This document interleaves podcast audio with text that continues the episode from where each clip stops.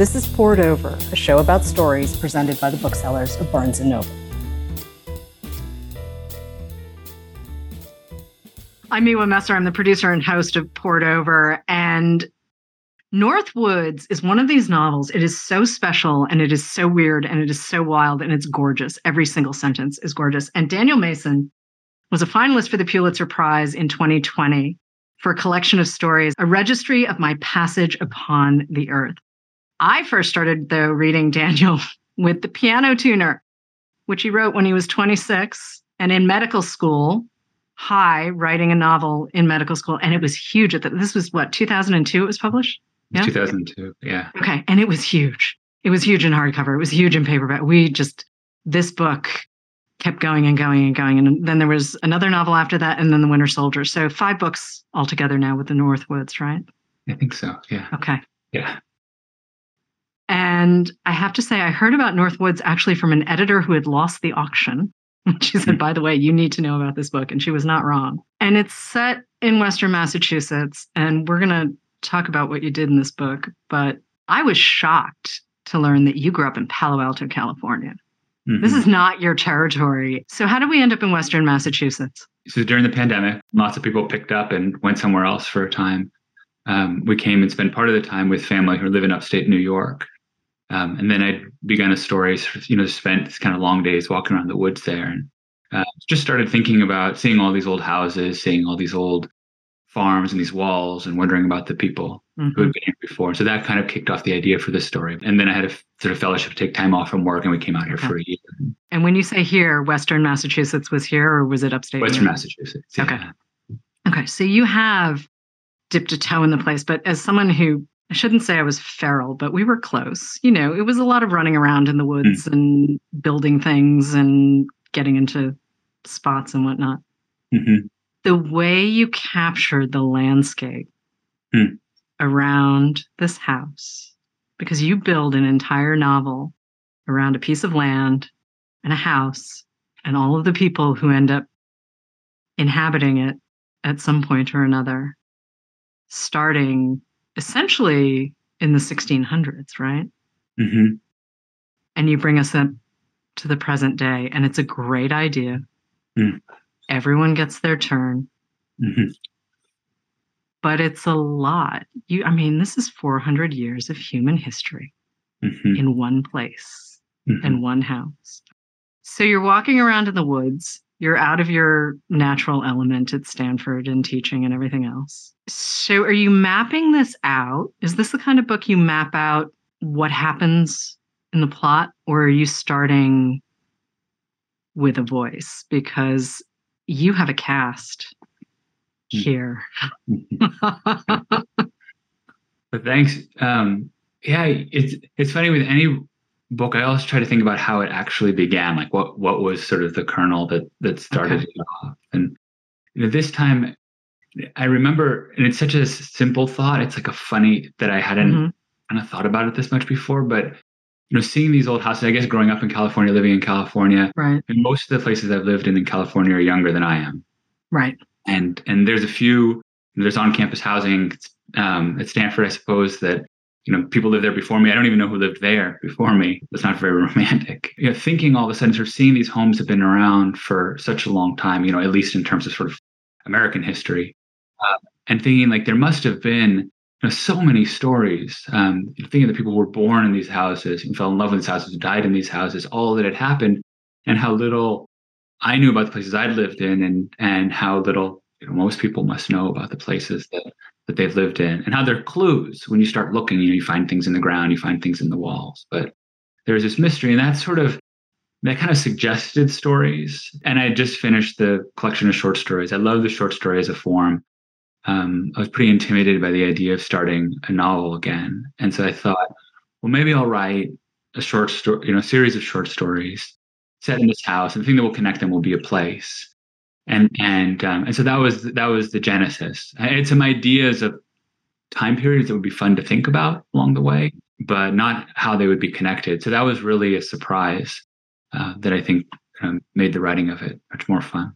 And I have to say, the stories, and I do want to go back to the story collection for a second, because that's fifteen years of work. I mean, You didn't suddenly sit down and create all of the stories in the collection. Putting that title and the scope of that work next to North Woods, right? Okay, and let's, we can go through all of the books.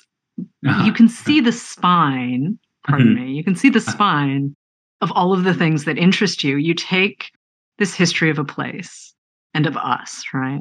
Mm-hmm. And the characters that you find that end up bringing us through these stories.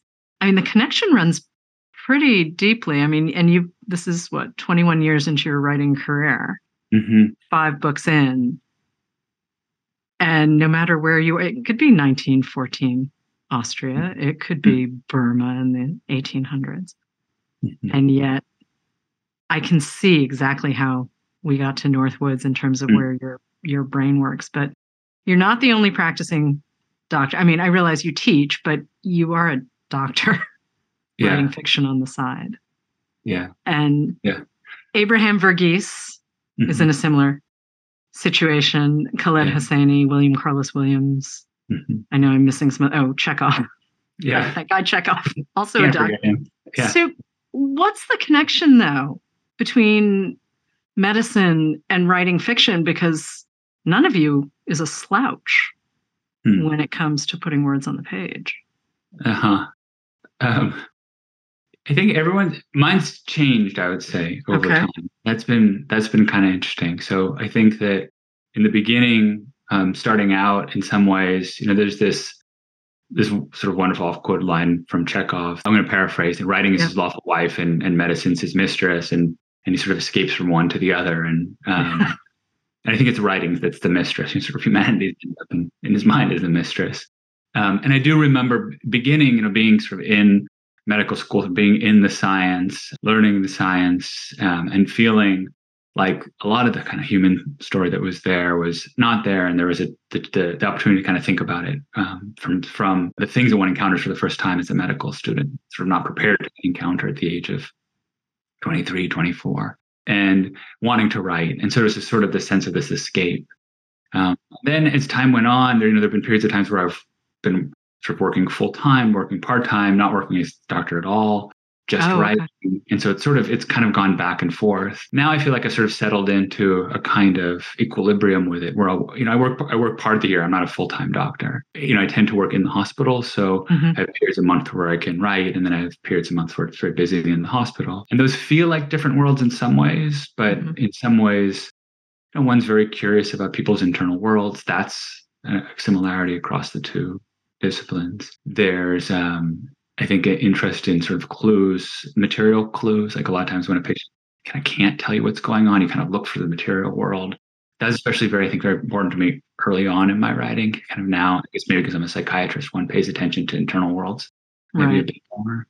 Um, so there's so there's been an interplay. That's that said, I I do find sometimes I, I um, that you know medicine, because it's explanatory, I sometimes feel kind of can get in the way of my fiction, um, and then I have to take sort of a step back because, you know, yeah, I mean, as a doctor, you're trying to remove some of the mystery. You're trying to get at what's happening, or is that something I very much want to keep in the fiction?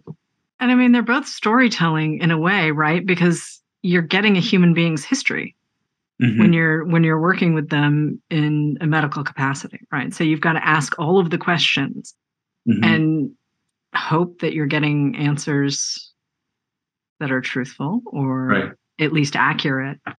So the idea that you've got to build sort of a persona, right? Whether it's a persona of the situation, I mean, certainly your patient is your patient, but you've got to put the context to a person's life. And it seems like the overlap is pretty significant. And not yeah. not in like a you're drawing from your patients' lives. I'm certainly not suggesting that, but just the innate curiosity behind what makes us make the decisions that we make, or because you've got some characters who make some really wild decisions. I'm thinking of a pair of twin sisters, actually. I loved the way you sort of balance the tenor and the forward movement of the mm. story with these people, mm. because I could not believe some of the people I met in this book. You know, you said you were surprising yourself as you sort of worked out the story. But were you working in a linear fashion? I mean, did you really start sort of early on, or did you build the pieces that you knew you wanted to write about first and then sort of work your way backwards? Because this is a really cohesive, mm.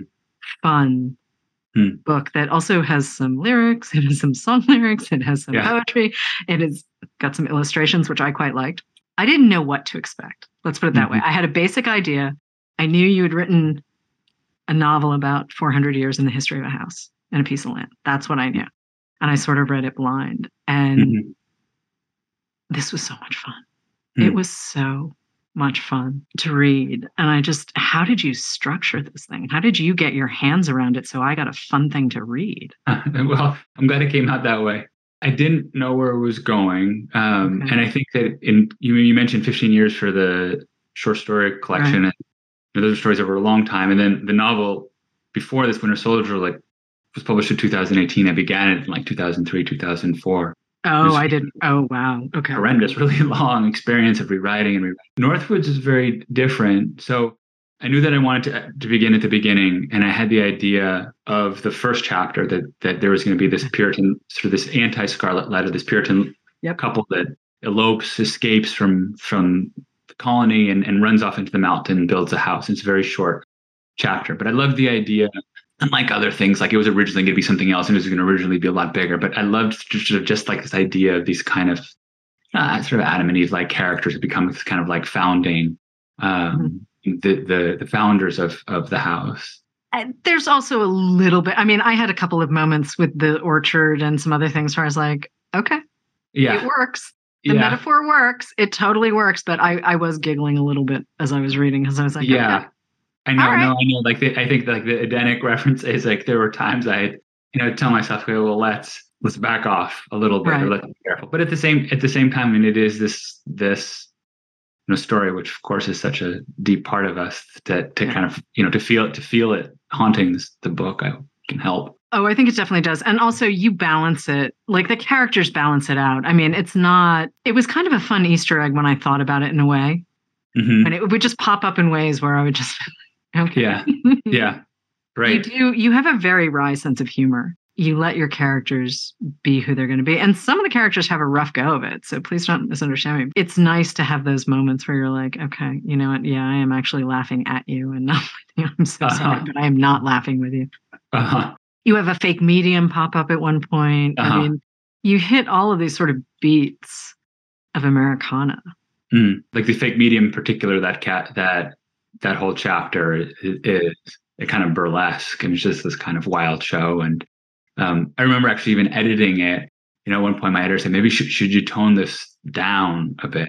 Um, kind of tone the raunchiness down, tone the wildness down. And so I did. I toned it down, and then we looked at it again, and we said, now nah, let's maybe put, turn it back up again. Because, you know, there, there is that there's that kind of vaudeville moment in our history where things are over the top. And and I just also, I mean, you're, you're speaking of this, this um, she's this fake medium um, named Anastasia. This is her stage name. And she's come to this house to perform a kind of seance um, where she learns that she's hearing, uh, you know, without giving anything anything away, something kind of naughty that's going on. Um, you know, and she herself is a person who's very much in the flesh and, um you know, kind of loves the the physical things in life. So um, she was such fun to to write. She's living in the same place that sort of the Puritan forebears of the first people yes. um, also live in. And you just see the expanse of the different kinds of people who've inhabited this country and inhabited these places.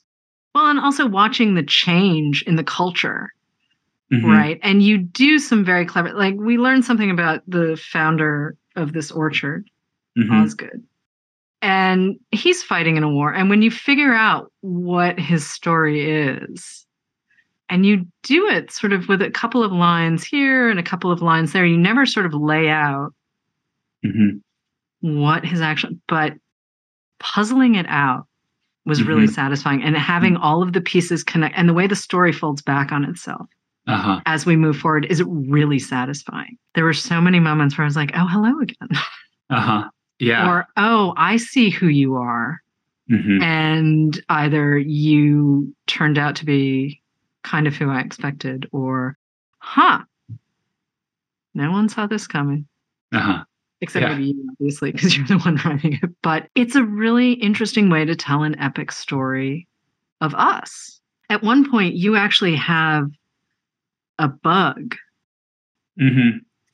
The boll weevil that's eating chestnuts. Is it the chestnut? Yeah.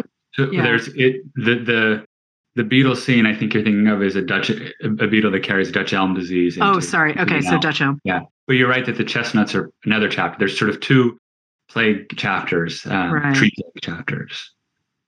And I grew up in New England, and you know, I remember hearing stories mm-hmm. about what the forests were like, or what, you know, sort of also legendarily where I grew up, the cod ran really hard in the harbor, and mm-hmm. you could just walk out with a bucket and grab all the cod you wanted and all of the lobster you want. I mean, again, this sort of Edenic right. storyline, right, of resources that, of course, got overfished sort of almost immediately. But the idea that you can't separate these people or this house mm-hmm. from the landscape, and that as time passes, people add to the house and it gets bigger mm-hmm. and a little weirder. uh-huh. Right. Right. Yeah. No, you think of all the histories behind this, and I mean, so there's the, there's the physical house, mm-hmm. right? That has its own history. And there's this particular way, as you know, in New England of building a house where I'm sort of used to in California, I feel like people want a new house to kind of knock the house down and yes, build exactly. a new house, or, you know, or it's a new house, everything's new. Whereas here, you know, whether it's, and I mean, I've read different things about this, you know, sort of like mm-hmm. the, it's the New England character that doesn't sort of throw anything away, preserves things. And so the idea is, if you had a house that was there and you bought the house from the seventh, you know, mostly maybe eighteenth century, and you want to expand it, you don't knock everything down. You, you build another, you build an annex and you connect the two of them. And if you want to make it bigger, maybe you grab the barn. And they had this whole way of moving parts of the house around. This is one of the chapters in the book talked about this, but ways of moving, you know, parts of the house, like literally cutting off parts of the house, putting them on logs, rolling them, sticking them onto another part of the house. And so you develop these sprawling houses, and you see them all over New England, um, where each part of the house represents a different time period, which really is just such a wonderful metaphor for like a book. Also, I mean, like literally a new chapter, a new group of people who are living in a new part of the new part of the house. That was very compelling, that idea, when I kind of recognized that I can actually can see when I look at these old buildings around me, it's not just one old building. This is this is actually a story. I can see at least three, four stages in this house. But then there's this other side. You mentioned the the beetle, where there's this sort of non-human side as well.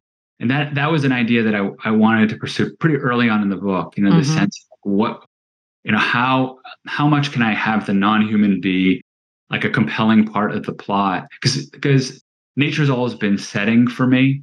Um, I love writing about nature, but it's always been something that Um, a person is appreciating. And yet all the kind of good stuff that one encounters in plot, you know, like the romance, murder, um, and disaster, tragedy, and that all happens and is happening constantly in, in the natural world. And so I was thinking a lot about that. And so each, and the house isn't continuously occupied. There are times when somebody dies and somebody else comes in. And at different stages in the book, as you mentioned, those are, you know, very importantly, um, as the American cover shows, is, is a panther. It's a key inhabitant of the house for a while. Um, there's a beetle. I mean, there's a fungus which knocks down the um, the chestnuts. You know, I kind of wanted to show that drama um, or explore, like, what's it like to explore the drama of the natural world, not just seen um, from from human eyes. It makes me think of Andrea Barrett's mm. work. Mm-hmm. Um, certainly not that their direct parallels, but the way she sits in the natural world and the way mm. her characters really are not ever separate from it. And the, the world itself is a character in its own right. I mean, I love the idea that you're putting context to people mm-hmm. in a different way, and mm. to be so connected to this piece of property, and even to be able to mark time as well. Like, so-and-so hit hard times, so they sold X amount of acres mm-hmm. to right. the state to make a state park. Mm-hmm. And suddenly they were only down to six acres. Yeah. Which, yeah. I mean, but it is a really interesting way to mark time, or like the chimney's fallen down, or right. you, you pull in a character from New York he's part of that sort of Jimmy Breslin crime writer. And mm-hmm. I, I know Jimmy Breslin was much more a newspaper man than a crime writer, but it's that kind of outsized personality, mm-hmm. that New York newspaperman personality, right. who gets wind of a story and comes up and he's reporting on it. And this is sort of the fifties, right? Late fifties, early sixties kind of thing. Yeah. Yeah. He, he, is, he has a little bit of that style. Probably he's been writing for a while. Okay, and I think so, I have the sort of secret timeline of the book that that's not in the book. And I think he's, he's okay. like around then. Yeah. Maybe. Okay. But, you know, he's decided, he's figured something out. And we as readers actually have more of the story mm-hmm. than he does, which yeah. I, there are a lot of touches like that throughout, where it seems to me that you just trust us. You trust the reader to know where we are in time and space with you because you've grounded us mm-hmm. in this piece of property. Yeah. It's really hard to do. So, I mean, mentally, you know exactly where you are at any given point in this house or on the on the land, right? Like, you know, as you're writing. As I was going along, um, so you mentioned Charles Osgood, the man who who builds the orchard. He was kind of key for me because I'd started out with these very early stories, and then it was September and, and I'd arrived in New England and I was working on his story. And I realized, like, of course I'm working on his story. Like, as I drive down the road, there's apples, like, you know, falling from the trees around me. Like, of course this chapter is about apples. Like, I can't write a winter chapter in September. I can't write a spring chapter in September. So originally I'd imagined that the book would be chronological. Um, but then at that point, you know, with, with Charles Osgood and his daughters come next, his twins that you mentioned, I thought, what happens if I try to write not just the four hundred years, but what happens if I write sort of through the seasons? So, because the first part was June, and now each chapter will kind of, you know, be written in the season that they're written in. So I didn't know where it was going. I just knew that, like, when December was going to come to an end, I'd have to begin my January chapters. When January came to an end, I'd have to begin my February chapters. And some of those, I I had an idea like, well, April's going to have to be like the nineteen eighties or so, um, and it's going to be springtime. And so it's going to have to be a spring chapter that takes place in a relatively modern setting. Um, so maybe it's going to be good for this guy um, who is a metal detector. So I've kind of been thinking about for a while. He's somebody who can come about to discover stuff. Right. But I didn't know what he would do. And that's been very, that's very different from anything else that I've worked on, where I kind of sketch things out ahead of time. And so this was fun because all of a sudden, I'd like hit a new chapter and I wasn't sure sure I was going to end, but then some character from a previous chapter would show up and do something that surprised me. You know, I'd be sitting there in my room and sort of chuckling to myself, you know, or surprised by the way this person sort of seemed to appear kind of out of the, I mean, literally, because we're talking about a house, like literally appear out of the woodwork and entered the book. So since then I decided I'm not going to, although who knows, I'll probably change my mind at some point, but like to sketch a book beforehand and know where it's going. As I look back at that, like that was the way The Winter Soldier was. And it sort of feels like I was kind of coloring something in that I'd already drawn, which is a little less exciting than just kind of starting anew. Um, this felt like the story had, the characters themselves had more agency. They sort of felt like, you know, people who would surprise me, and that's fun. You're also not separating anyone from their history. And, you know, I'm thinking specifically about a couple of points where the story folds back. And as you said, someone pops up, or you realize the connection from one character to previous. There are yeah. lots of moments like that. Right. But this idea that you're using history, and you've, I mean, you do it in all of your books, but the idea that history shapes what we're reading in that moment, like you just can't separate the two. You cannot pretend that the history didn't happen. Even if you don't know the history by the letter, right. It still happened. Uh-huh. And it still made us who we are. And you're constantly doing this. And at one point, you wanted to be an archaeologist. Yeah, you study wow. medicine, right? Yeah, like as a child, you want. Okay. Right. Yeah, a long time ago. I mean, I'd still All love right. to be an archaeologist, but I think that bird's flown. So. Well, okay, but don't you kind of get to be an archaeologist when you're writing novels?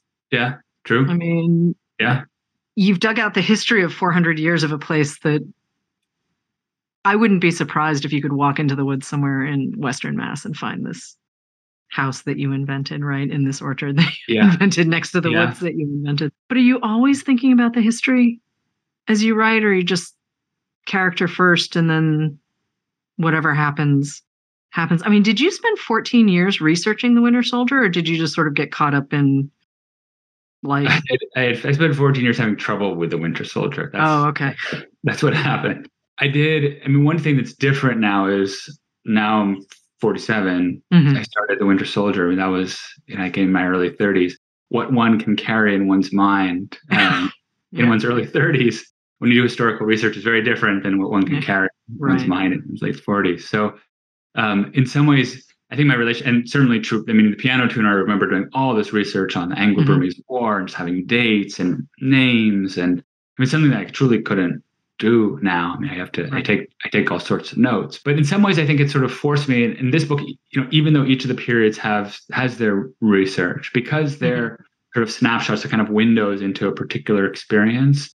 I didn't have to completely understand the, the time period or the historical framework in order to write them. And, and it really lifted the burden of the historical research off of it. So I think in some ways, I mean, probably a lot of writers feel this way. Like you're always trying, if you're not writing about a world you're, you're intimately, intimately familiar with, you're always trying to sneak by and trick the reader into know you, you know, that you know, like everything that I know about saltware pottery is in this book. There's no, I'm no more expert in like every, and I really don't know very much about it, but, but my paragraph, it's in the book. But the hope is that it's like creates a, enough of a world that the reader trusts like, gosh, okay, this must be the way they made the pottery.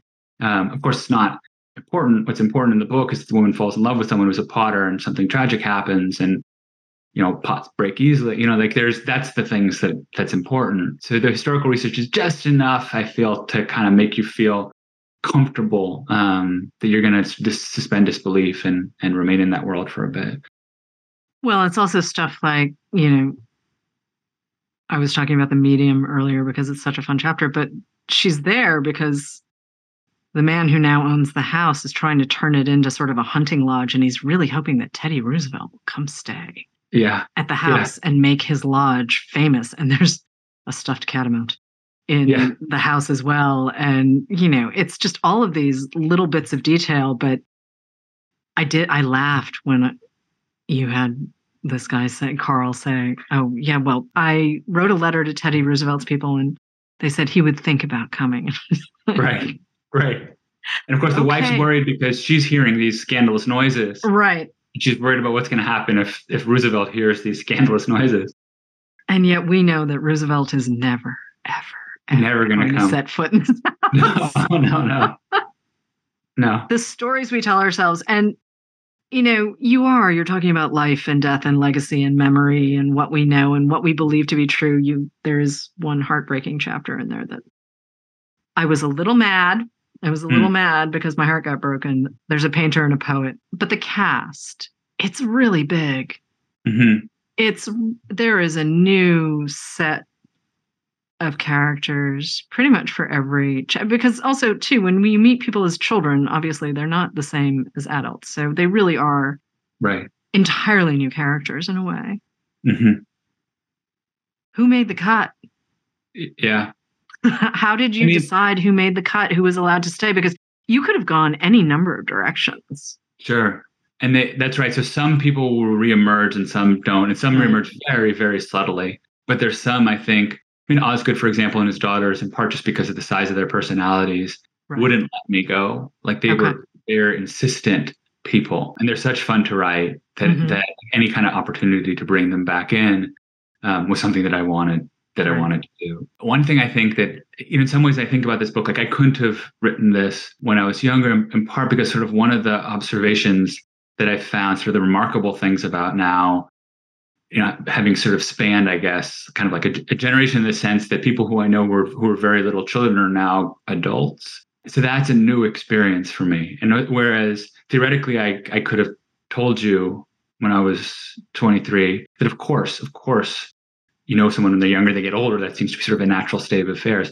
But there's really something magical about seeing, for instance, friends, children now as grownups, and, and especially magical seeing them after sixteen years of not having seen them. And all of a sudden, the brain sort of tries to connect these two people. And you realize so much has gone on in the meantime.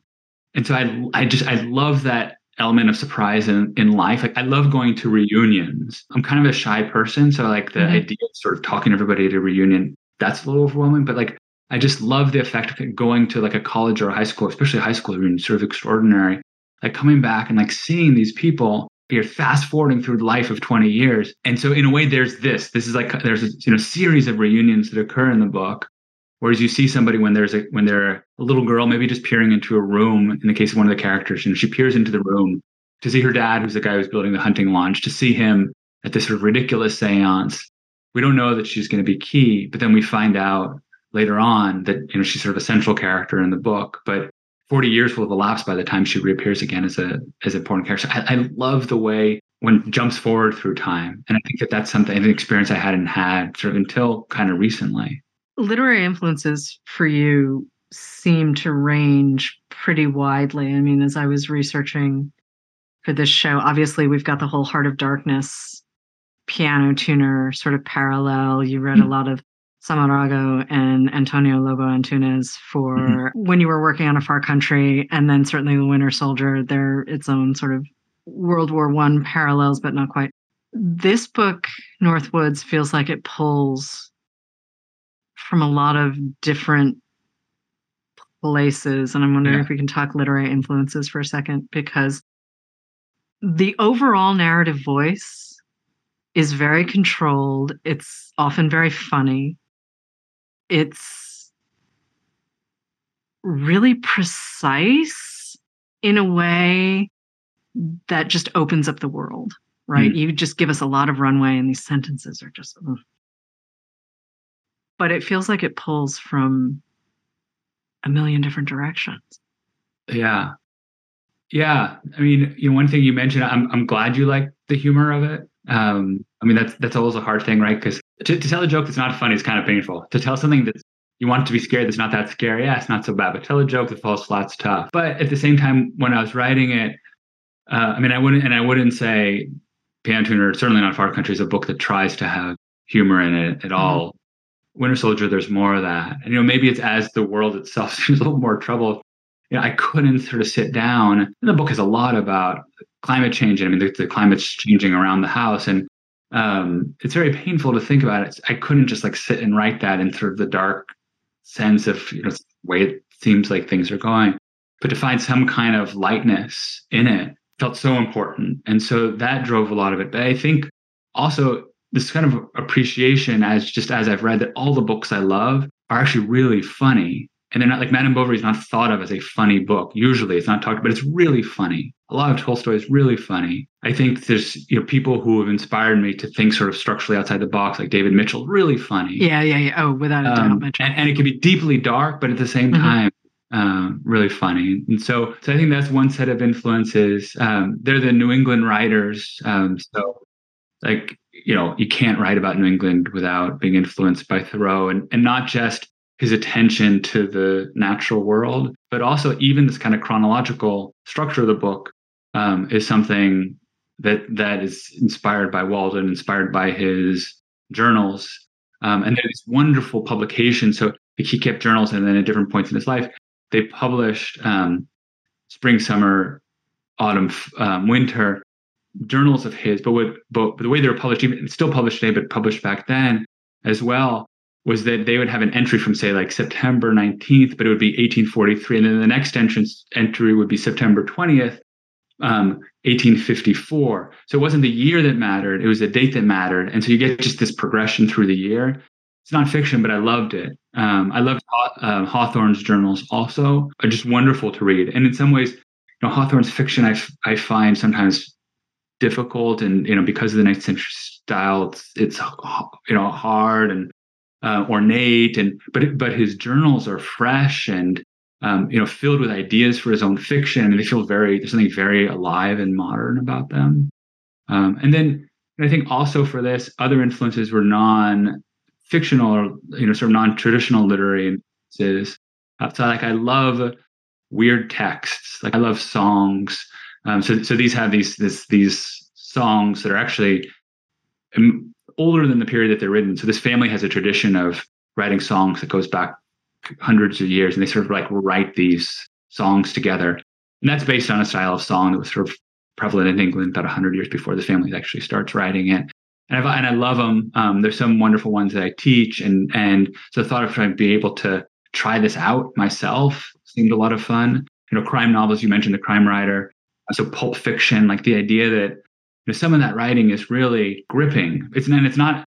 I don't think that I could write pulp, a full novel built of pulp, pulp fiction. I certainly couldn't write a full song novel. But the chance to kind of play around with it and have fun with it and sort of see, like, what does my language sound like in this um, in this very different yeah. tone? It's like kind of, you know, trying on a different kind of English. And, and, and so that was real influential. You do a lot with a line here, mm-hmm. three lines there. It doesn't yeah. always have to be the thing. It's mm-hmm. just kind of like, all right, I'm just uh-huh. going to drop this. And uh-huh. I'm going to keep going. And yeah, we got to get through four hundred years, so we can't. It's, oh, but it's such, it's such a, del- there's, it, I'm laughing too when I'm thinking about the guy with the metal detector who, you've just got this one line that suggests there was a lot of weirdness before he gets there because he finds a pantry that's full of canned beans, almost like bomb shelter food, right? Like these non-perishables yeah. kind right. of thing. And when you know who's been there right before this guy, it makes perfect sense. And you're like, well, he was trying. Right. I mean, you get these layers and layers and layers. So you're sitting down with these characters. You've just told us that they're sort of revealing themselves to you mm-hmm. as you're writing. So you kind of have to give up control. Mm-hmm. But then you write these sentences where clearly you don't give up control. Mm-hmm. And they're beautiful. But writing and rewriting, how much of the writing is rewriting? How much of this was just sort of, okay, I've got the thing that I need? Yeah. It it really depended on the chapter. Um, okay. So like the song, the songs, for instance, were, uh, there's a lot of rewriting, you know, like, um, you know, just, just trying to get the rhymes and other characters, you know, and then there's some challenges like, um, like you mentioned the twins, their story spans a long period of time. Oh yes, it does. And so there's, there's a challenge. I think it's just writer's challenge of condensation in that chapter. Like, how do we get from them being little girls into them being very old ladies? You know, that I remember, that was one of the chapters that I didn't finish in its allotted month. Um, and I had to go back later on to kind of work through. Um, other chapters, like for some reason, the voice, you know, felt very comfortable. So M- Morris, Lakeman, the metal detectorist, I think in some ways, like I'd spent all this time writing in different historical periods and trying to imagine the diff- history and trying to incorporate the, the bit of research that I'd done, to all of a sudden hit this guy um, in the in an, you know nineteen eighties, nineteen nineties, essentially a contemporary story, who has my world, has my streets. I could just kind of be him um, and imagine what it would like to be like to him. He was also a very expansive person um, who kind of loves the world despite some bad things that have happened to him. Um, and so he's just sort of omnivorous. And what was wonderful is that, you know, sometimes removing something from a book is hard and including everything. But he's somebody who just has this appetite. He loves birds. He loves finding things in the ground. Yeah, he f- he finds the cans in the house, you know, that we know have this sort of dark kind of story. He's like, ah, oh, I'll eat them. You know, they look good to me. I'll, I'll have them. Um, he just kind of rolls with it. So someone like that just, you know, it's fun to be with. It's just kind of like being in conversation with someone and you just kind of want to let them talk and not even say anything yourself. So so he was relatively easier. Um, so it was a mix, I guess. It's yeah. Long. And Morris really likes to talk. We meet Morris when he's practicing a speech. Yeah. Yeah. So it's a, right, it's a one great of the touch. It's a great touch. Speech.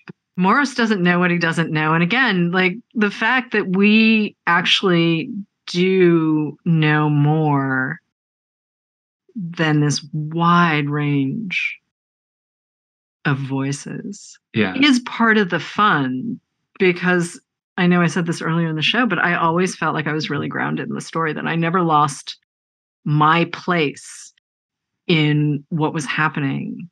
And again, four hundred years, big cast, lots of things happen. We're mm-hmm. not just sitting under a tree watching, you know, the grass grow and the house get built and all of this. I mean, a lot happens in this book, and it's such a delight to be grounded mm. in these people and their shared history and all of the things they don't know. Mm-hmm. Literally, literally grounded. It's, it's like a funny trick, right? Like, what's in the ground at this place? That's like what he's gonna, because they all kind of come and, you know, different a character remarks at a certain mm-hmm. point. I think a couple characters were like, there's a lot of bodies around here. But of course, there's a lot of bodies everywhere. I mean, that's what history is. There's bodies yeah. all around. And this is one particular house that has, you know, probably a few more bodies than usual. Mm, um, sounds like it. Yeah. Um, but who knows? Maybe not. You know, who knows what's outside right now. So. I want to dance around the ending a little bit, because obviously we're not going to spoil it, but it was fantastic. It was mm. organic. It was exactly what I needed as I mm. was finishing this book.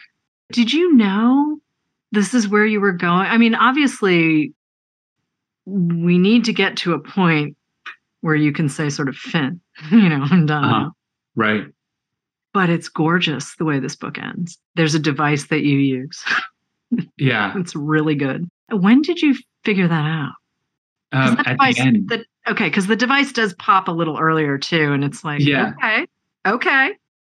Yeah, yeah. And I'm wondering, I mean, we're going to dance around trying not to give things away. I mean, like there's there, it brings in a couple of things early on. I mean, at that point, I knew that's what was happening because I knew what, that's what the okay. book was about, and that stories that seem to have been lost to time are, re- are reappearing.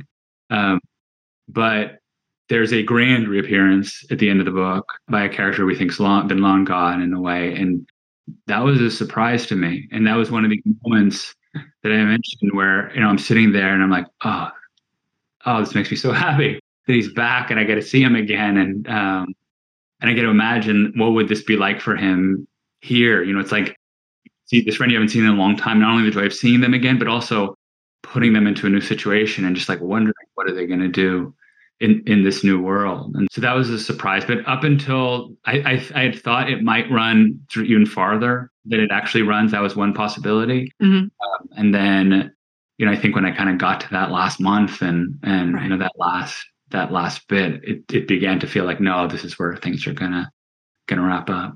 It felt really right. It okay. just, it felt Thanks. really, really right. right. So hello, confused listeners. Um, apologies. Just go read North Woods, because I wasn't entirely sure where you were going, but I knew I was willing to follow you. Mm. And when I realized what exactly was going, and it, and honestly, it's not like you don't know sort of as you're coming into the home stretch. Again, I laughed out loud. I had a great, I was just like, okay, this is really audacious. This is really, mm. this is a great choice. Of course it's this with these people. Yeah. I'm smiling just thinking about it. I really am. It's um, the exuberance of it. And and again, the audacity, I mean, it's not something I would have, having read the earlier work, it's not something I would have expected necessarily. Mm-hmm. You're a lot looser on the page in this book, yeah, I think. Thanks. No, it, it felt that way. It was more yeah. fun to read than the other ones, I think, for for that reason. It was something, you know, when one writes, like when, like, you know, I have these ideas, I want to write them. And then of course, I'm like looking for a way to tell the story. Mm-hmm. Um, and I'm so sure we're all writers like walking around right. with these ideas and you're just like, what's the way to tell this one? You know, and there's certain ideas every few years we'll bring an idea out and try it this way, try it that way. And this happened to be, it, it felt like this this structure that kind of allowed for a certain amount of fun, exuberance, and expansiveness. Um, that felt very different to me than some previous things that I've written. I mean, especially my second book was very contained. And I think that was sort of a lesson to me, too contained. Um, I couldn't do much with that. I sort of set these terms up.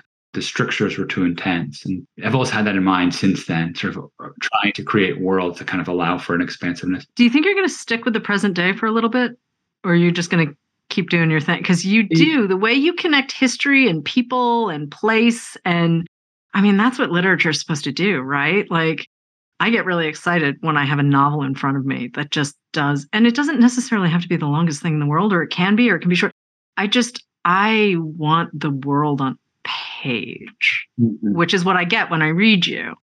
But I mean, it changes when you're talking about the present day versus, you know, Burma in the yeah. eighteen hundreds. Yeah. Originally I thought, God, this was fun. Like, especially the chapter, like Morris's chapter, where it's just yeah. free. It's in the present tense. I don't have to do a lot of research. I can just right. kind of expand into things. I should really try that again and, and just see what it would be like to set a book now. Um, and so I began something, and then I was kind of drawn back into a historical mm-hmm. story. And then I kind of caught myself. This is a long way of saying it's like I'm kind of uh, trying to figure out what to do next right okay. now. But one of the tensions I think you rightly point out is that um, there's something wonderful about writing in the world that one knows, and there's a kind of mm-hmm. freedom that allows. Um, but at the same time, I'm just kind of drawn to these different tones, these older rhythms, these sort of strange moments in history that kind of allow us to see what's going on now. So I'll I'll say. Okay. Because more than once, people have described your writing as old-fashioned. And I'm like, well, that's not necessarily a bad thing. Like, not everyone has to be Robert Coover, right? Like, mm. tell the story that suits the people and the moment and the writer. I mean, everyone, that's that's the beauty of narrative voice, right? Like, you find the thing. Uh-huh. And sometimes you get it on the first swing, the way you did with the piano. I like, I still, I know I keep coming back to this, but you were in medical school writing a novel that's great. Yeah. It's totally great. And you were in med- I, I still, I'm having a moment where I'm just like, well, you know, it, I don't really like to you. email when I'm on the phone. uh-huh. Well, I do. I also do now. I mean, I would say that um, not to like put my twenty-three year old self down at all. Um, but like I did, I wrote that book then sort of in, you know, stolen hours. And then I took eight years to write a book that's like half the length of that one. Okay. Doing that full time. So like the way inspiration comes is totally bizarre to me. Um, and, you know, then it was like fourteen years for the next one. So like clearly, you know, there's sometimes there's just there's certain structure. So like why Piano Tuner came out of me m- more easily than certainly than the next two books did. And like, why was that the case? And I think about that because, of course, it like it affects my days. And I think part of it's the structure of that book. It's a travel book. It's a book seen through a character who's experiencing the world for the first time. So he's as innocent as we are. But I also think that I was just like, you know, you talk about that exuberance. Like I was also just excited. I'd never done this before. I'd never written more than like a ten page essay in college. And so all of a sudden to have written eleven pages was thrilling. And then twelve was thrilling. And so sort of that kind of like caught me up and pulled me along, and it didn't feel like work. And it felt like these stolen hours. And I think all that helped in that moment. And then next book comes along and all of a sudden it's kind of a job. Um, and I'm trying something different and I pick a structure that's not as easy. And, um, and so sort of all of a sudden, um, it turns out the experience that, um, you know, the first time sort of came about, I felt somewhat naturally wasn't at all. And so, so I don't know, it doesn't necessarily get easier, uh, a lot along the way. Are you still writing stories? As well, short stories. Yeah, yeah, and and that's something that's, you know, since since North Woods has sort of been finished, I'm done with editing for it. Mm-hmm. I've been playing around with with some of those, and um, you know, I, I love that as just, I like the chance to visit an idea or a world mm-hmm. for even if I don't want to commit so many years to it or can't. Regi- sort of- yeah, I really like the flow of the stories in Registry. Okay, um, thanks. And I just the way you play with time. It, Yeah, I just, I overall, it just hangs really well as a collection. So I would yeah. not be sad to see another collection of stories. I just would like to maybe not wait fifteen years, if that's okay. Yeah, I'd rather not wait fifteen years. Sorry. I mean, I realize you have kids and a dog and other things, you know, another job, but it would be kind of great if we did see something and not have to wait fifteen years. But I, I totally agree with you. Yeah, not, not writing or having trouble writing is, is agonizing. So uh, I'd be quite happy if, if it, I don't have too many fifteen-year chunks left, so. Well, and also it does seem like you've hit a different cadence. I mean, Winter Soldier's eighteen, Registry is twenty twenty, and here we are talking in twenty-three. So I think that bodes well. I hope so. I'm going to take that as it, it bodes I'm well. Knocking on a, I'm knocking on a lot of wood right now. So okay. Fingers are crossed, toes are crossed. Well, luckily, listeners and readers everywhere have North Woods, and I cannot stress how special and slightly weird, but how special this book is. It is, it's a treat. It is a wild reading experience. It is a million kinds of satisfying. And it's just exactly, exactly the book I needed at mm. this moment. And I really cannot wait. Really super cannot wait. And if you're in my everyday life, be prepared. There are mm. copies coming your way. But uh, Daniel, thank you so much for joining us. North Woods is out now. If you haven't read The Piano Tuner or The Winter Soldier or Registry of My Passage Among the Earth or Farfield, um, really, those are all out in paperback, so you should grab those too. Yeah, thank you so much. It's been really fun.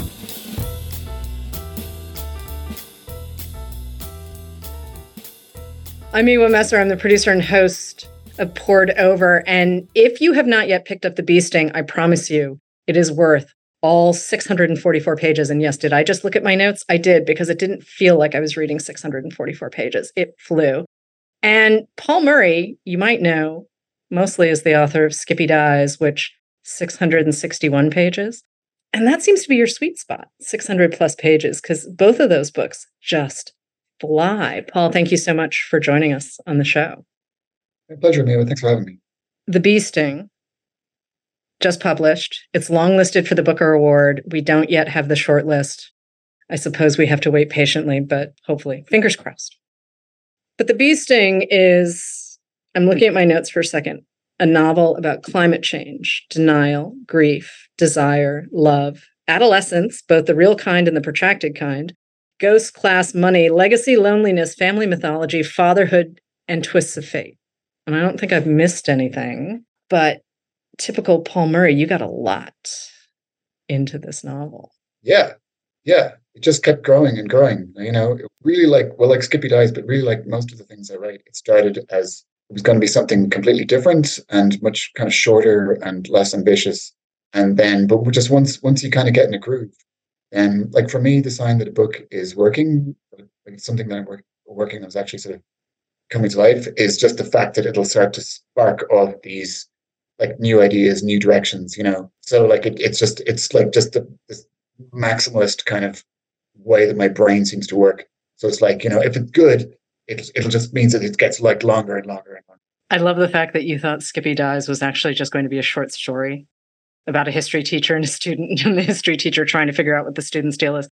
So, yeah. You know, typical short story is what, twenty pages-ish? Yeah. Okay, so let's start let's start with The Bee Sting for a second. You knew, obviously, this was not going to be a short story. You knew this was going to be a novel. But did you know that you wanted to set it in post-crash Ireland? Did you know that that's where it kind of had to start? Because this family, everything that happens to the Barnes family happens really... Let's start with the crash. Uh, okay, so the crash the crash in Ireland was... So I, I, Ireland, to give you a bit of like... Um, economic background. Um, Ireland, historically, like very, very poor country, one of the poorest countries in Europe. And so many Irish people like emigrated to, to the U S and elsewhere because, you know, there was just nothing happening here. Um, in the sort of the mid-late nineties, Ireland suddenly became very, very wealthy as a result of this massive influx of American, mostly like pharma and, and tech one. Um, and there's still like huge, huge presence, like a uh, tech and, and pharma and banking presence uh, in Ireland now. But um, it went almost overnight um, from being this, like, uh, you know, sort of almost third world country to being, like, I think it was the wealthiest country in the world. It was certainly the most globalized country in the world, whatever that means. People sort of used that, Irish people sort of used that, like, huge kind of uh, transformation to kind of paper over the huge well of, like, grief and trauma that the previous, you know, century or two um, um, ha- had been. So having been kind of ruled and dominated and abused by the Catholic Church, all of that was jettisoned in this like very, very kind of like, uh, you know, quick way.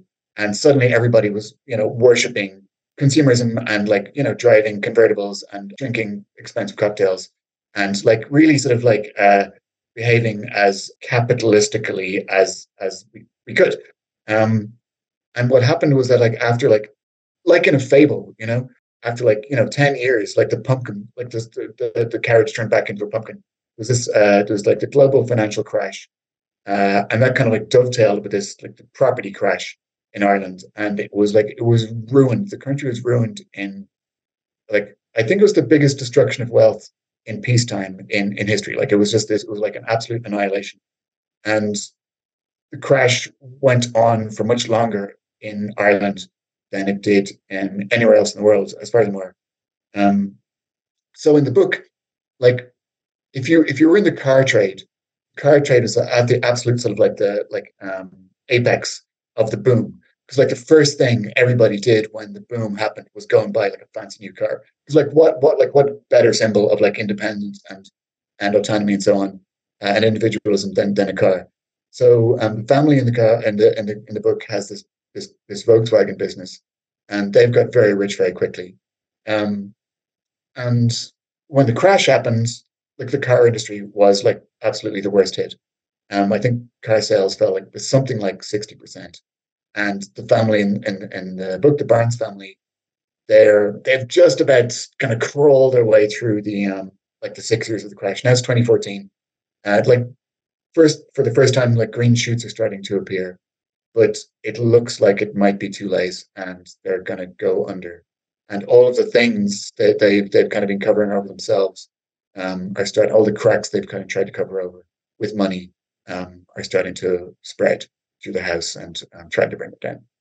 Can you talk about the Midlands for a second? Because it feels like a very deliberate choice to put a good piece of the action, as it were, outside of a city. And it really does stress the characters in ways that I think city life would not, but I don't really know exactly what we're talking about when we talk about the Midlands. So, the Midlands is like, if you think about Ireland, um, you know, as you might have encountered it, like in, in movies, um, you tend to think either like of Dublin, or else more usually you think of like the beautiful, like romantic uh, landscapes of like mostly the coast, like so, you know, the cliffs of Moher, um, or like Kerry or Donegal, like just wild landscapes with like waves smashing off cliffs uh, and people, you know, staring kind of bleakly into the, into the sea and so on. And the Midlands is is not like that. The Midlands is like Ireland's like a very, very small country, but at the same time, there's kind of these very distinct flavors to to the to the different parts of it. The Midlands is it's flat uh, and it's pretty. I'm trying not to sort of get myself in trouble, but like it's it's it's not wildly romantic. It's a place that people kind of tend to pass through or to leave. Um, it's got there's lots of beautiful parts of the Midlands, but the town in the book is like it's a pretty boring town. Like there's like there's a computer factory. Um, that's about it. Uh, the only thing people kind of care about is is Gaelic football, uh, and there's there's nothing to do. And the, the the girl in the book, Cass, she's like determined to just get out of there. So, so the first time you see the you see the town, mm-hmm. it's through her eyes. Right. And she's just saying, you know, I can't wait to get out of here because, like, it's just, it's not desolate. Like for a teenager, it's desolate, but like it's it's just very drab and um, and uninteresting. And I came to the Midlands like I, d- I didn't know much about the Midlands. Like my my parents are from other parts of the country. I have two friends from the Midlands, and both of them are involved in the car industry or have families involved in the car industry. Oh, okay. And the book sort of appeared like in this very kind of um, organic way, just from stories people told me, and particularly those those two guys, um, my friend Joe and my friend Anne Marie, just told me these stories about car, the car industry in the Midlands.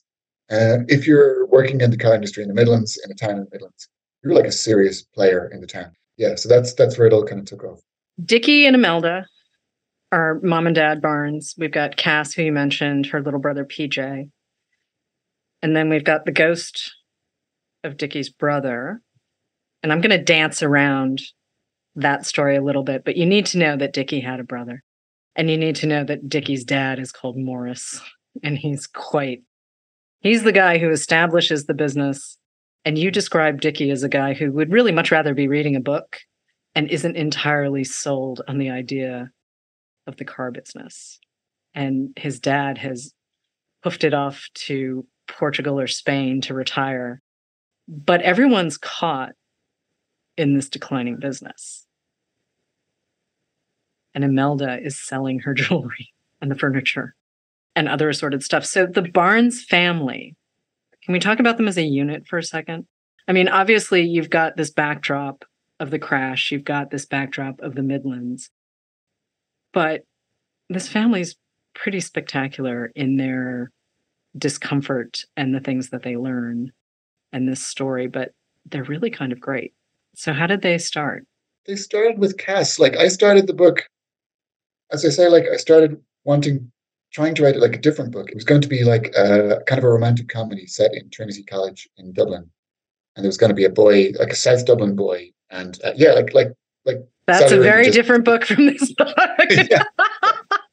Well, I just like, I mean, I, I started, I was looking at it, I was looking at um, the manuscript today, because I've been yeah. saying, I've been saying in, in interviews that like I started as, and immediately realized I didn't want to write about Trinity, but that's not quite how it was. Like, so it was going to be this two-hander, starting, you know, so alternating chapters between the boy and the girl, boy from South Dublin, girl from Midlands.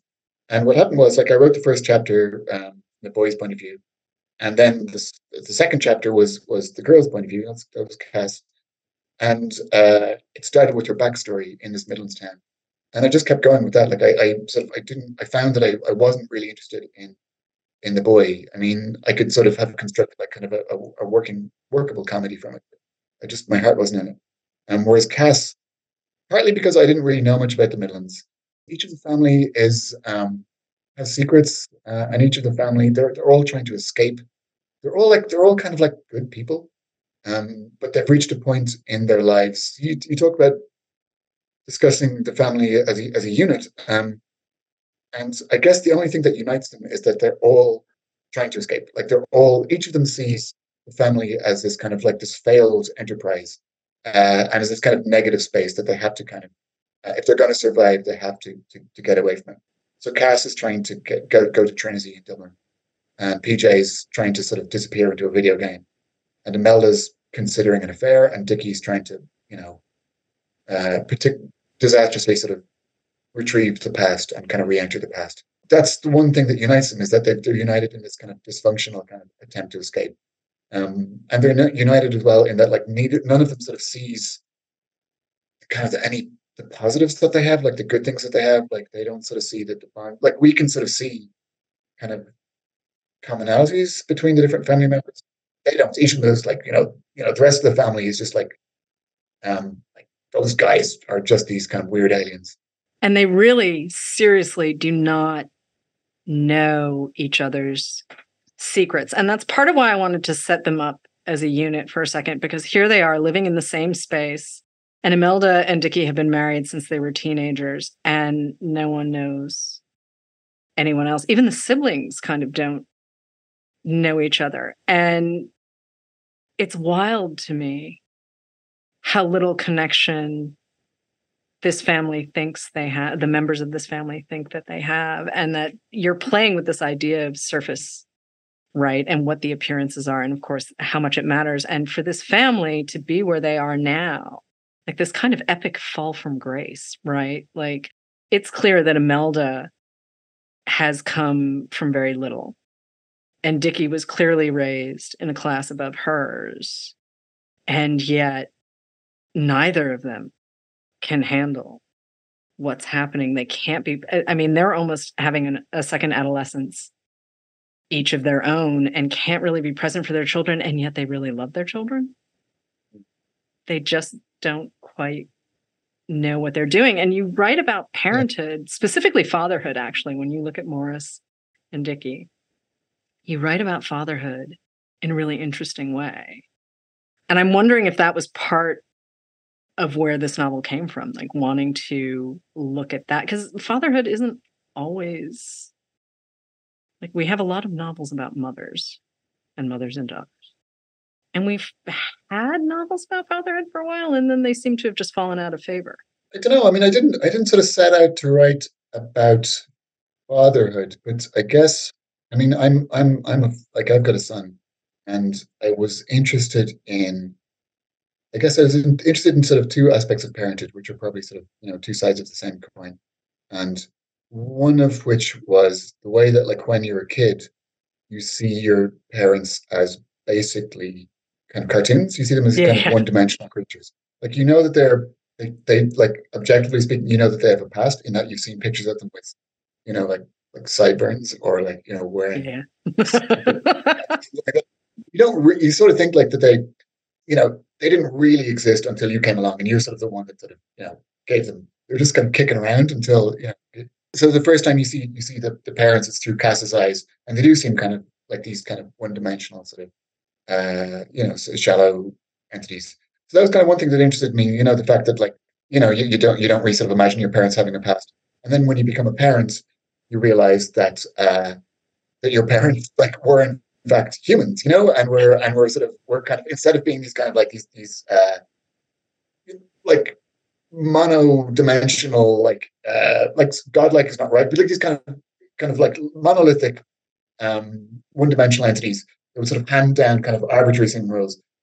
Parent, your parents are just like improvising, you know, and your parents were sort of like also just taking their cues from The, the times, like, and it's like very sort of like I, like I'm constantly looking at, like, you know, if there's a newspaper article about, like, you know, I have things you must do to stop your child from becoming black. You're like, oh God, I should, I should read this, you know? And that's what your parents are doing. Like, they're just, they're, they're just like improvising, but they're also like just like, drawing in all these influences um, from, from like the world around them to kind of create this role. So that was the other aspect of it I was interested in. Mm-hmm. The way that like you're sort of, you have to develop a persona for yourself. You have to become like the lawgiver. You have to become someone with like, uh, who, who, who knows what's right and what's wrong.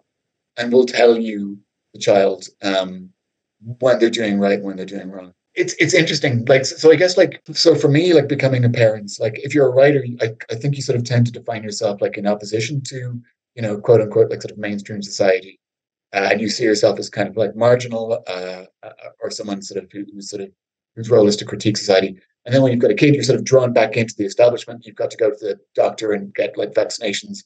You've got to go to the P T A meetings. Uh, you've got to do all these kind of, um, you know, boring things that, that you sort of you can find yourself against. Like Dick, Dickie in the book is is like he's someone who's like he's invested in his role as a parent, but he's much more invested in his role as like just a good bourgeois, like a burgher of the town. You know, not like a hamburger, but like just like just a, a wealthy person who's got this role, this kind of quite paternalistic role of like just just giving money to the like this local sports club, giving money to charity. Just like known for his kind of benevolence, um, that kind of paternalism. Uh, and he's using that role to kind of like obliterate his actual self, you know? And that was just to come back to the to the to the economic boom, like the Celtic Tiger, as it was as it was known here. Like um, it was an interesting time for parents because it was this huge shift that I was trying to trying to describe for you there, like where where we went from being like this, like really a, like a, a theocracy, like this priest-driven country, right, to a country that was like driven by like money. So like everyone was kind of, instead of looking at the priest in the pulpit, everyone was looking at like, you know, um, like reality shows from the U S, right? Like how, how do rich people behave? Right. Here's what you do. Here's the stuff you have. So parents suddenly had like no moral compass because like the church was like so disgraced, you know, it was mm-hmm. just gone.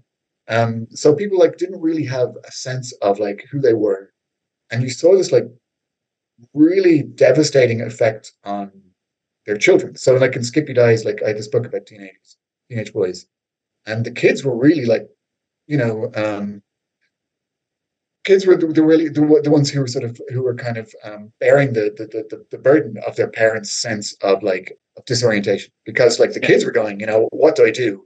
The parents were off, you know, like buying like handbags or or like or shopping trips to New York, whatever it might be, you know. Mm-hmm. Parents like were like had sort of like just jettisoned that whole role. And it was like very, very damaging in this like very literal, um, visible way in terms of suddenly this generation of kids with like eating disorders or or or self-harming, whatever it might be. So um so the parents in the book, Imelda and, and Dickie, they're not quite as bad as that, but their sense of themselves is very much predicated on their money, you know, they've got all this money, money's gone. Who are they? They don't know. So they're trying to kind of like rebuild themselves. And um, and the kids, uh, without really knowing, without kind of blaming their parents, I think the kids are sort of like just falling and falling and falling through this kind of void because the parents um, aren't able to even see them to kind of pull. I kept thinking as I was reading The Bee Sting that Howard the Coward Fallon from Skippy Dies would fit very well into this world. And, you know, some of the kids actually would fit sort of in P J and Cass's sort of set. And I went back and I reread Skippy right before I read The Bee Sting. And, you know, that timeline as you're describing sort of, you know, Skippy's what, two thousand three, essentially, like early aughts. Yeah. And now, as you said, we're in we're in fourteen for the bulk of Bee Sting, but we are going to flip back a few decades. The continuum and the confusion and also the grief. I mean, the grief that you, this idea that sort of permeates Skippy Dies, you know, this World War One. Howard teaches history. He's got this thing about World War One. And you even said at some point, there's this intersection between science and technology and money and grief that the world saw around World War One that we're all kind of seeing now again, and no one really knows how to process it.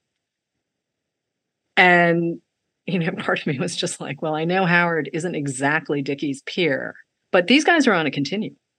They exist, like they exist in a way where sort of they're figuring out masculinity and communication and all of these things that they just genuinely don't know how to do. And they're perfectly representative of what you just talked about, this whole idea that the money thing, if you haven't read Skippy Dies, Howard's career as a banker didn't work out. Now he's teaching at a fancy prep school in uh, back in Ireland.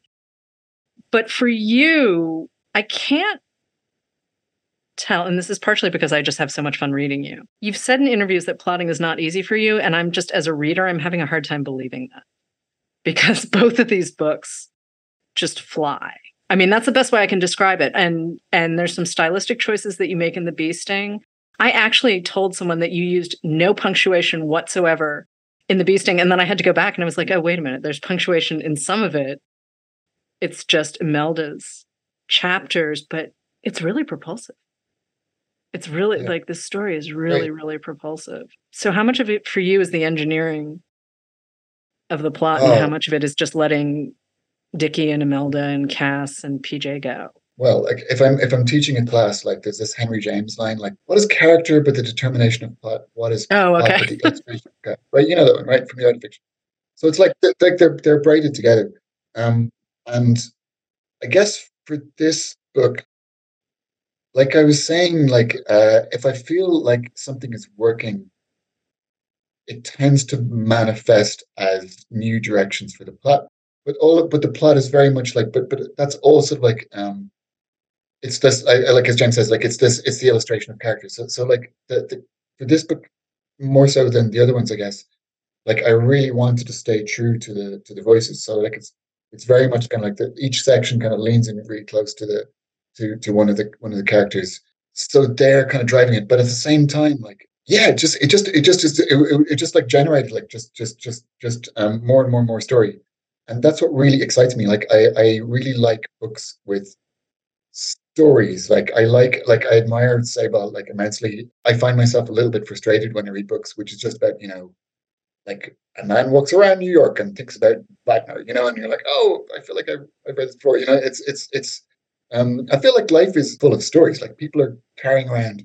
So much, like you're talking about grief, like and, and I think of of Ireland as a place that's been like so traumatized in the last sort of, you know, hundred years, right. and is like has, has like dealt with that like uniquely badly. I feel like every country has trauma, and and history is like taking this hammer to every single, you know, um, people on, on earth. But like I feel like in Ireland, the way we dealt with that was just like to, to bury it, you know.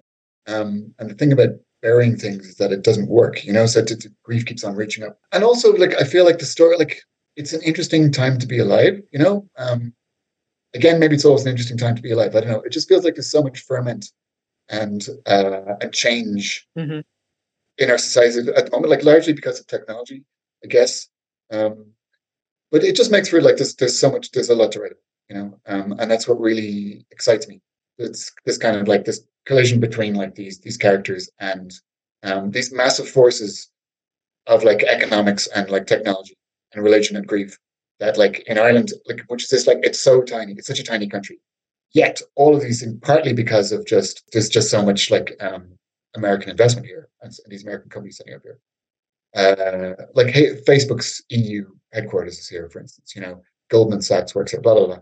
Um, so all of these like huge forces are like operating in Ireland and like traversing like Ireland and and also like meeting these like waves of like grief and history uh, that we haven't kind of dealt with. So there's a lot of uh, there's a lot of fun to be had from that. And that's exactly it. There's a lot of fun to be had. You're very funny on the page. I mean, and there are moments in certainly in Skippy Dies and certainly in The Bee Sting where stuff happens and it's not always great. And yet you find the humor. And for me as a reader, like I really, really do appreciate someone who can use humor in a way that isn't cheap, right? Like I I have a very bleak sense of humor. I I'm a New Englander by birth. Like that's just a factory setting, right? Like we're just, you've spent time in New England, you know. We are those people. But the way you do it on the page, how much of that is you just saying, I'm going to tell the story the way I want to be told a story?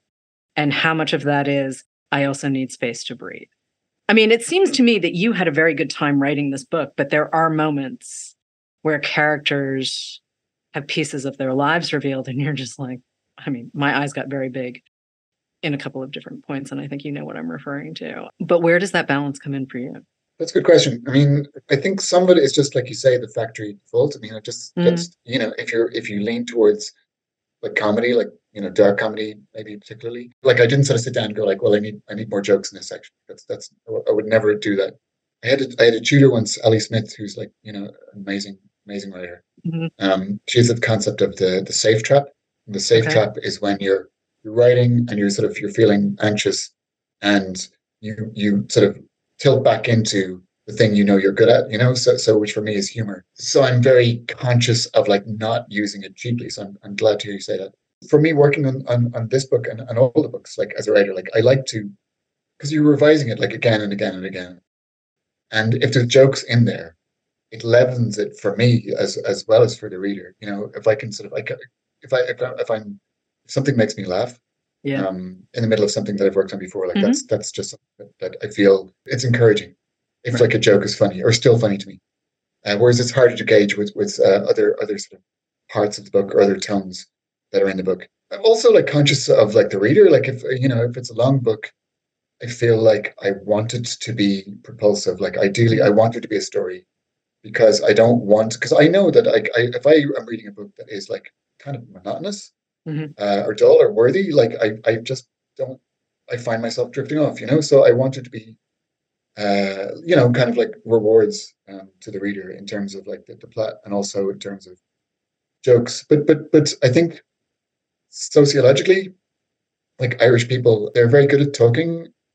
Well, they're mm-hmm. either completely silent and impossible to talk to, right, or else they tend to be kind of good at talking, by which I mean, like just they're good at like um, misdirecting you. Uh, in different ways, and humor is like an amazing way of, of misdirecting. So it's quite an Irish thing to sort of like to make things into a joke. Uh, like there's a, there's a, something I would talk about when I was researching Skippy Dies. Like there's a lot about World War One, as, as you said. There's a thing about like the the the soldiers when they'd walk across no man's land, and they'd see like body parts poking out of the soil, and which was obviously like almost impossible to to kind of process. Comprehend because it, it, it was the body part of someone you knew for you know um for all you might be aware uh, so the joke was like you know if, you, if you, there was a hand reaching out of the soil you you just you'd shake the hand you know just reach out the hand. Wow so you do okay well because like and they'd make these little sort of like little magazines like these scenes yeah. like distributed among the tra- throughout the trenches of just you know this like, super bleak comedy but it was just this pressure valve that you had to have or else you'd go like insane. You just go insane people went insane anyway but it was one way of dealing with it. So in the book, like, um, I don't think that, like, by and large, people who are traumatized uh, in Ireland, like, I don't, without wanting to generalize, like, often the way they deal with it is like jokes. Um, so that's that. So it felt like it was le- a legitimate way to have have the, have the people behave. But also, it was just like it made the book like more fun for me to write. Like the book was fun to write, even though there's so much kind of grief in it. It was fun to write, and it made it fun to kind of like to keep working on, you know, as I say, because it was aerated in a way by the by the humor. Is Waiting for Godot still your favorite piece of art? oh man, I I, I went I, I was in school.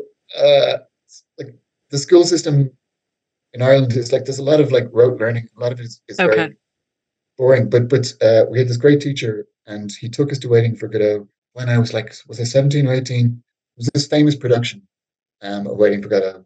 Uh, in in the Gay Theatre, uh, and I ended up seeing it like three times, and it's just it's so it's so funny, it's so so funny, but it's and at the same time it's so so bleak.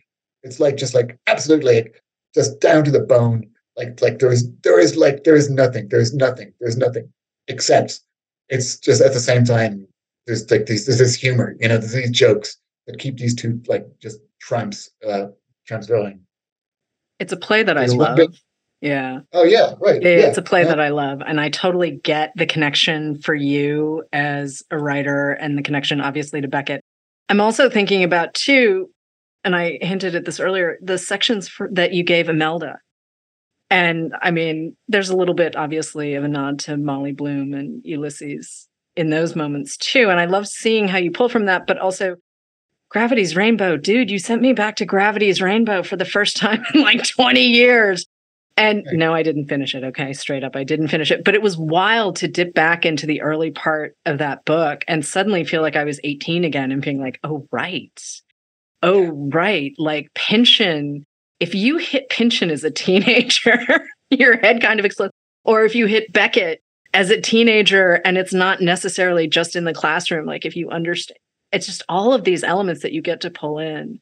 And that sort of bleak humor. I mean, if you think about Gravity's Rainbow, which was a big influence on you. And you've mentioned Franzen's Corrections, Laurie Moore, Who Will Run the Frog Hospital, and Faulkner's As I Lay Dying as influences specifically on The Bee Sting. And that delights me to no end, because those aren't three books that you usually hear someone saying, and by the way, I was thinking about all of these as I was going, so can we just take a minute and talk about Pynchon and Beckett and Moore and Franzen and Faulkner, because I can feel all of that sort of pulsing through The Bee Sting. In Dublin, um, which is where I'm from, like Joyce is sort of ubiquitous. Like it's he sort of he's kind of um, like the first time I, I so my dad's a professor of English, or he was a professor of like Irish drama specifically, but um, we had all these like we have all these guys, all these books in our house in our house at home. The first time like Ulysses really caught my attention was we had this priest um, giving us uh, when I was like sort of sixteen. Giving us these this kind of this big talk. We were taking like on a retreat, and he had this big talk about, you know, just life and love and so on and so on and so on. Um, and he said uh, he said like a lot of things. This priest turned out to be like he turned out to be disgraced as well. He turned out to be yeah, he was like a very famous. He was a singing priest. He used to like sing on, on like on T V shows and things. And he turned out to have had like a secret. I think he had a secret, a secret wife. He had some kind of like terrible secret. Uh, so like just a massive hypocrite. One of the things he told us during the. Um, during that talk was that like no one had ever read Ulysses, and that anyone who said they'd read Ulysses was was lying. So I went up to my dad, you know, that night and said, you know, like is is you just, you know, have you ever read Ulysses? And he went like, oh yeah, yeah, yeah, yeah. It's a good book. And I said, yes, I know this priest like says that, you know, everyone's, you know, it, everyone's just lying about it. Not the case. Um, so I was intrigued by Ulysses then, and he gave me a, a present of Ulysses for my eighteenth birthday, which which I kind of dutifully read. But like Beckett was Beckett was the one. Like when I was when I was a, a teenager in particular, that I was like, oh my God, just like you say, just like it's so elemental, you know, and also so funny. Um, I think Ulysses you appreciate more when you're older and you kind of go, oh, why is it like like Bloom was like thirty-seven? It's terrifying, but um I think I yeah, knew so that, I, and I think I'd forgotten that until you just said it. he's a he's a young man, you know, which is he's the, the old geezer, and Beckett's so like spooky and haunted.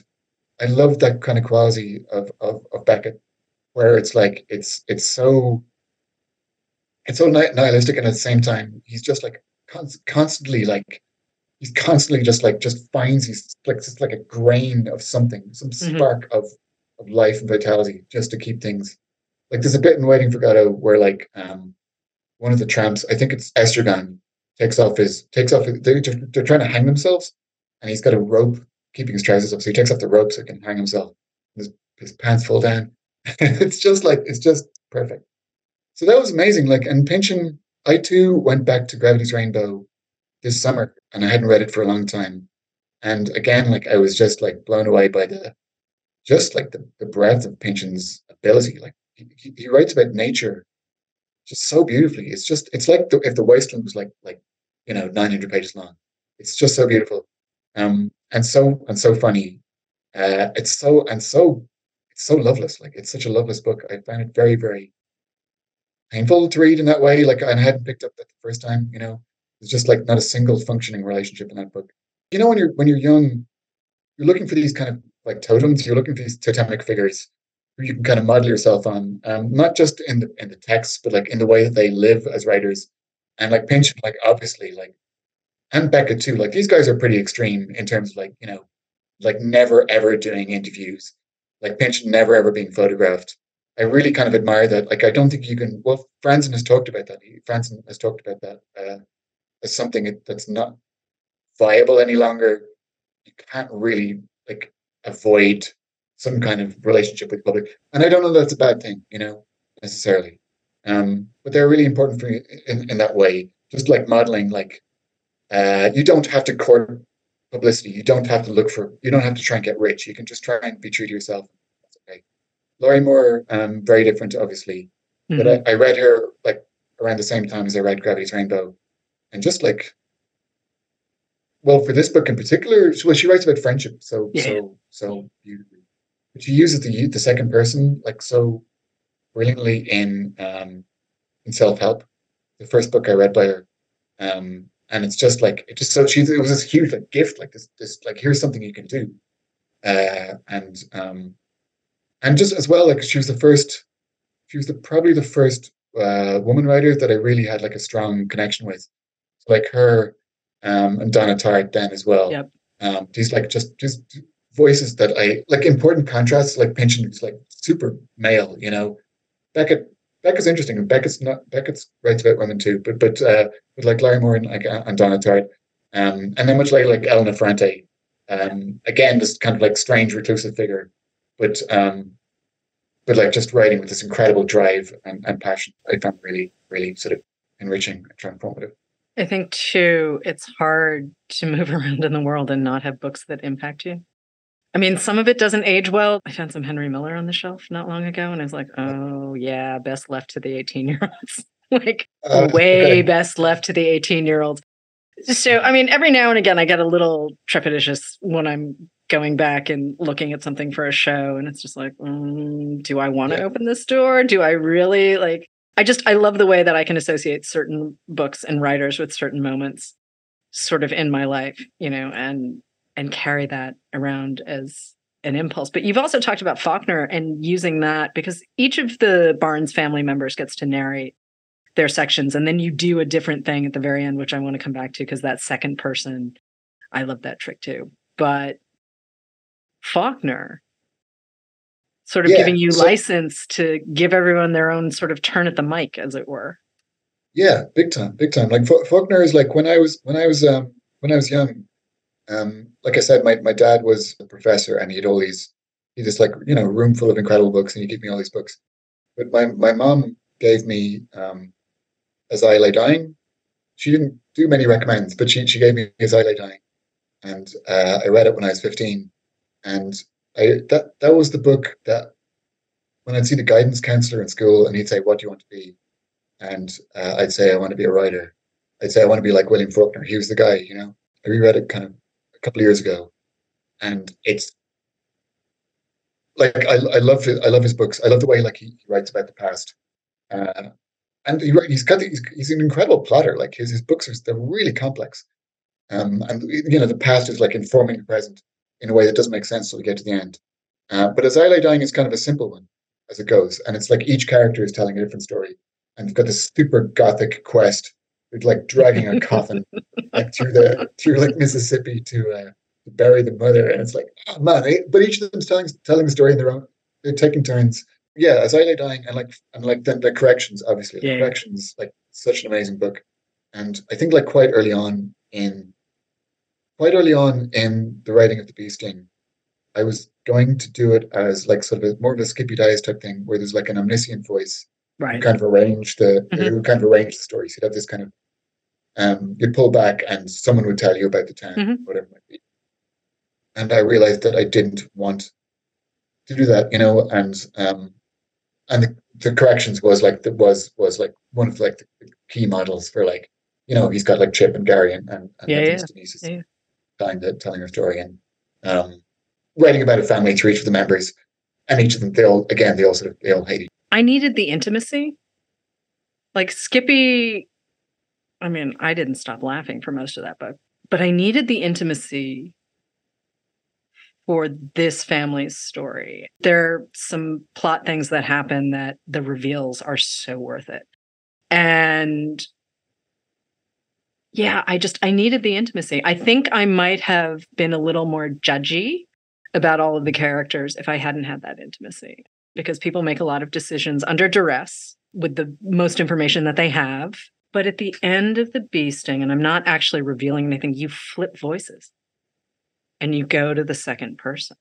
And suddenly everyone's still narrating, but it's you, it's you, it's you. And I just, I want to talk about that stylistic change for a second, because I had a moment where I didn't, I actually had to go back a couple of pages and get, wait a minute, the voice just changed, because I was so into the story and so into these characters that I hadn't even really noticed the shift. But when did you know you were going to do that?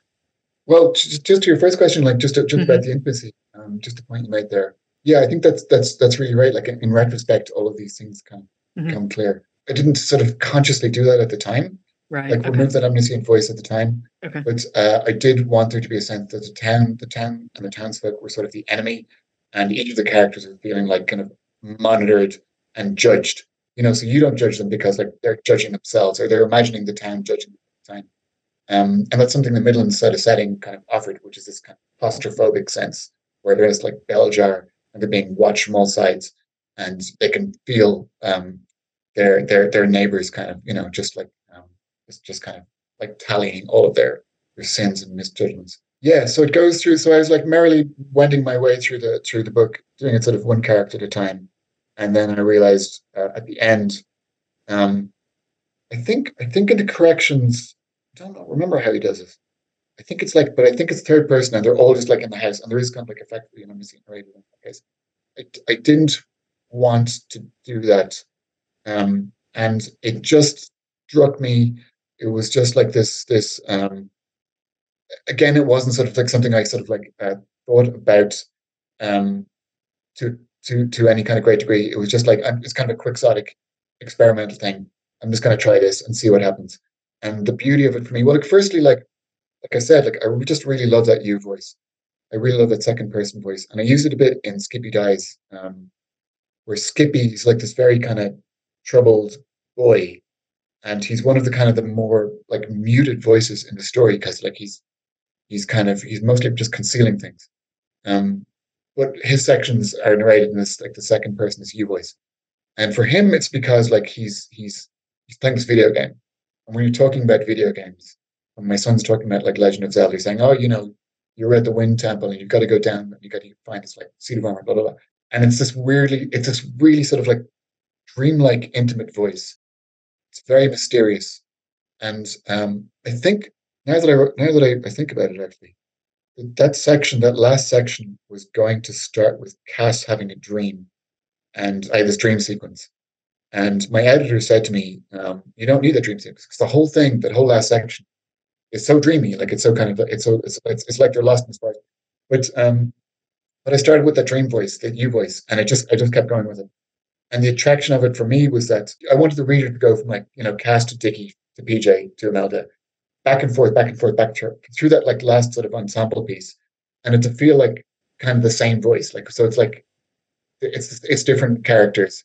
But at the same time, you can see this through line. You know, they're all the same person to a certain degree or in a certain way. And that's partially why I think of them as a unit, even though they yeah, all right. want to escape. It's just that last section of the book is so well done. And the tempo changes a little bit. There is some stuff that happens. Like, we know we're coming to a moment. And obviously, I'm not going to talk about the ending here, but the ending is really organic and great. They all have this idea of what it means to be a family and a person in the world and all of these things. And wow, they are just, and I don't think any of them is actually actively a bad person, but I think they're all really troubled.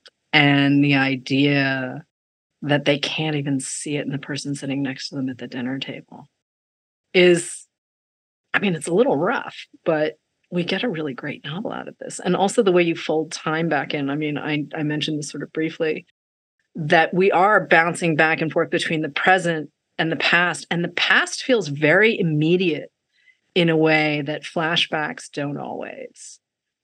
And I feel like you're manipulating time through not just the characters' voices, but also, you know, the choices you make with punctuation and or lack of punctuation. You know, there's a lot of stuff in Dickie's world, both immediate and his sort of college days, where, you know, you can see the shift you can see the shift in sort of where he's going and, and certainly his relationship with his brother. And I'm dropping all of these hints because to me, the way you just folded this story back in on itself, I could feel the immediacy. And you're going back forty years. It was wild. It was completely wild. And I'm wondering how much of that is the rewriting and how much of that is the, I'm just going to sit here until I get the story I want. I was writing a lot of it during COVID, you know, and yeah. I was I was up in this, this room on see behind here. Um, and uh, I was just like so ooh, so happy, you know. Uh, I just come up here, you know, and it's like I, I'd, I'd you know I'd go downstairs and get some like, banana bread and you know, mm-hmm. come back up and just like just all of this kind of like just badness would kind of just of this of this poor family um, would just kind of pour out onto the page. Um, But it felt very, it felt very like natural and organic to me. But but then when I look back on it, when I look back at the at the drafts, um, mm-hmm. like a, a lot of it did change. Uh, a lot of it did change. It's in the revisions, like that that, that, that all of like the, the the different plot strands. So I was talking mm-hmm. about you know the, the way that all these, these kind of different plot strands um, are generated when when something's like when something's alive, you know. Mm-hmm. Mm-hmm. But it's it's really it's really sort of in, in the edits that that you can kind of get them all to kind of coalesce at the end, you know, and converge at the end. That was one thing, just just getting those getting those um, plot points to kind of hit each other. Also, just like the the, the rhythms of the writing, like the, the like Imelda section in particular, but also like Dickie's to a certain degree. Mm-hmm. Like just just getting that just getting that that Imelda's Imelda's voice to to kind of to sound right, um, and to kind of uh, to create that sense of immediacy. And like yeah, stuff stuff gets moved around. So so so. Um, Like lots of key scenes were different points of the book, you know, and it, it takes a long time to kind of go, oh, actually, that's that really needs to come at the end, you know. That's that's that's a reveal as opposed to something that should come up front. Um, without wanting to sort of like give anything away, like that, that's uh, there was a lot of rewriting involved. Yeah. Okay, because it really this book is seamless. I mean, this is nearly seven hundred pages of very seamless storytelling, and I just I didn't want to put it down. I didn't feel like I was reading a very large, I mean, this is this is not necessarily the most portable book I've had in my hand, but I didn't want to walk away from these characters. I was rooting for all of them. I didn't know exactly what they were going to do, because sometimes with family stories, you're like, oh, okay, I see where this is going. And they kept surprising me. You kept surprising me. The language, oh, language is so good. But I hear you're writing a kid's book. Oh, well, is this true? You're, you've got you're up to the minute, right? Um, yeah, well, I'm trying. I'm trying. Okay. It's like it's it, it's really different. Like it's, yeah. it's really different. yeah. Um, I don't know how it's it's an experiment. So okay. We'll see. Okay. But it's like it's it's um. I, I'm I'm trying to figure out like how you can. It's it, it's. I'm not sure it's possible to inhabit the characters in the same way, you know, right. because you've got to sort of you got to you got to limit yourself. You know, you can't have. So much you can't put in, you know? Um, so we'll see how it goes. Yeah. Okay. Totally fair, but I just, I love the idea that you might follow The Bee Sting with kids' book. It really, it works for me. I mean, it works for me. I just, I would read that kids' book in a second, but you know. Okay. Well, maybe I'll, I'll keep going. You know? All right. Let's see what happens. Yeah. All right. Paul Murray, thank you so much for joining us on Poured Over. The Bee Sting is out now. Fingers crossed for the Booker, obviously, which you can't say, but I can. And in another conversation, we'll talk about your days as a bookseller and a few other things. Thanks so much for joining us. Thank you for listening. Poured Over is a Barnes and Noble production. To help other readers find us, please rate and review the show wherever you listen to podcasts.